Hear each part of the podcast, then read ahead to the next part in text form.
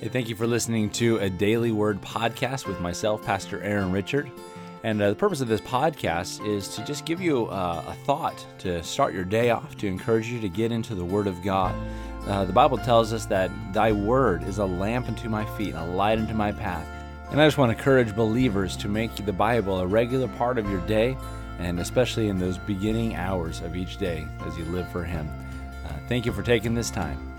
Today we'll be in Proverbs 11.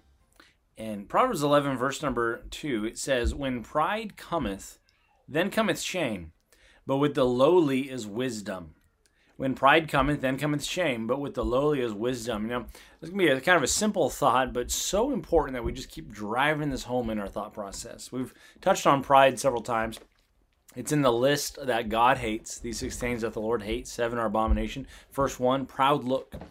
And uh, so, we consider pride, uh, first of all, I, I want to throw this out there. I can't emphasize this enough that there is no positive context in the Bible for us to have pride, uh, for us to display pride, for us to have be proud.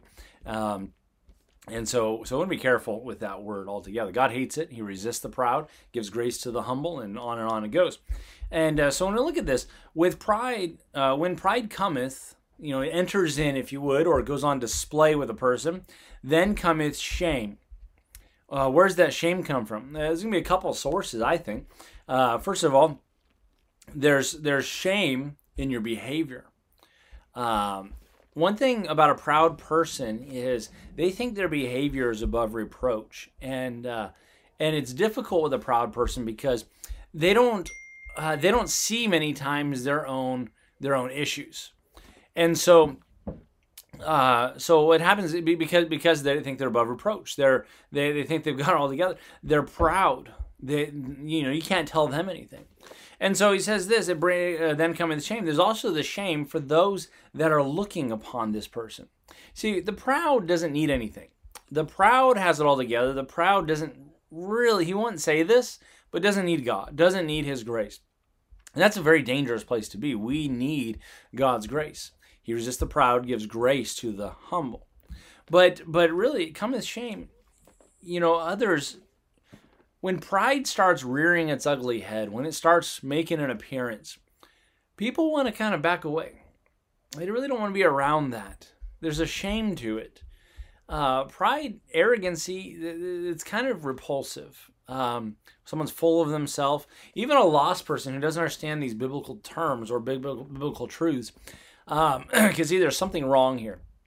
In fact, uh, years ago, I saw a book and they studied the top 10 uh, that they deemed, uh, I don't remember if it was the fastest growing business or what it was. They had certain criteria of these top businesses. It wasn't just that they were making those most money, but they gave several criteria. One, they had to be at least five years ahead of the competition.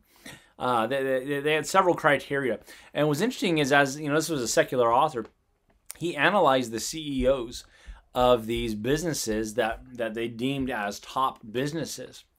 And it was very interesting because some of the several of the conclusions they came to of character qualities in these CEOs were biblical character qualities that this research kind of came to a conclusion with. And one of the top things with these CEOs of these fastest, these top businesses was that they were humble.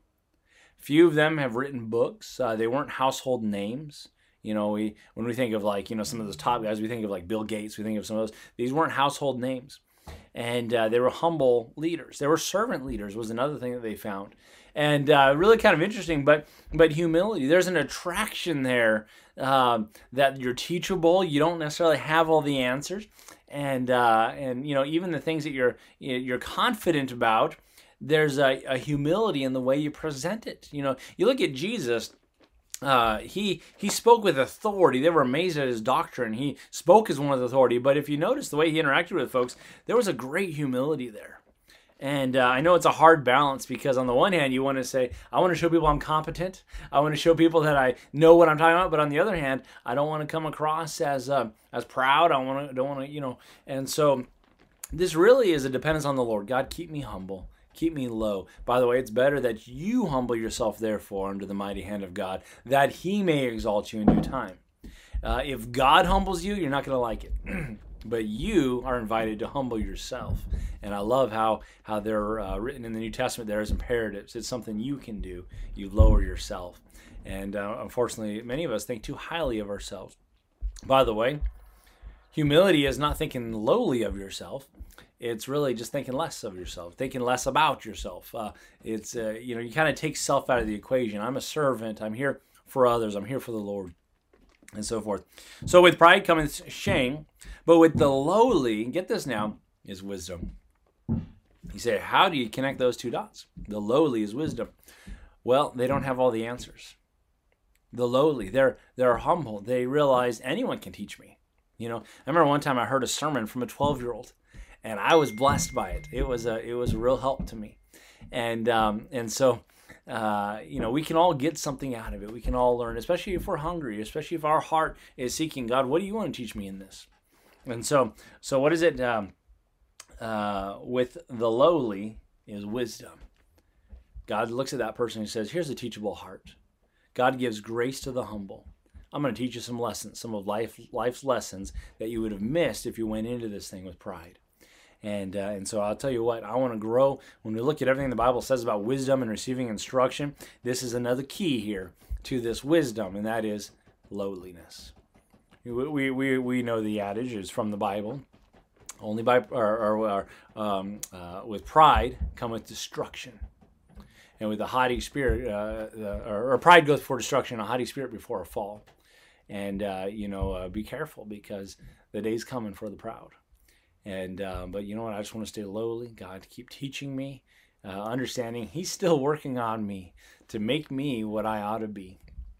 And uh, uh, that's that's where we're at with this. And so lower yourself a little bit. If the Apostle Paul would say, "I have not attained," then I'll tell you what, you and I have not attained and God's still working on us. I hope that's a blessing to you. You know, this is one of those things that uh, that we got to just keep reminding ourselves: be low, be humble, be a servant, and, uh, and watch how God orders your steps, how God blesses. But uh, I sure appreciate you folks. Thanks for, uh, for following us on this journey, and uh, we'll see you next time. God bless you all.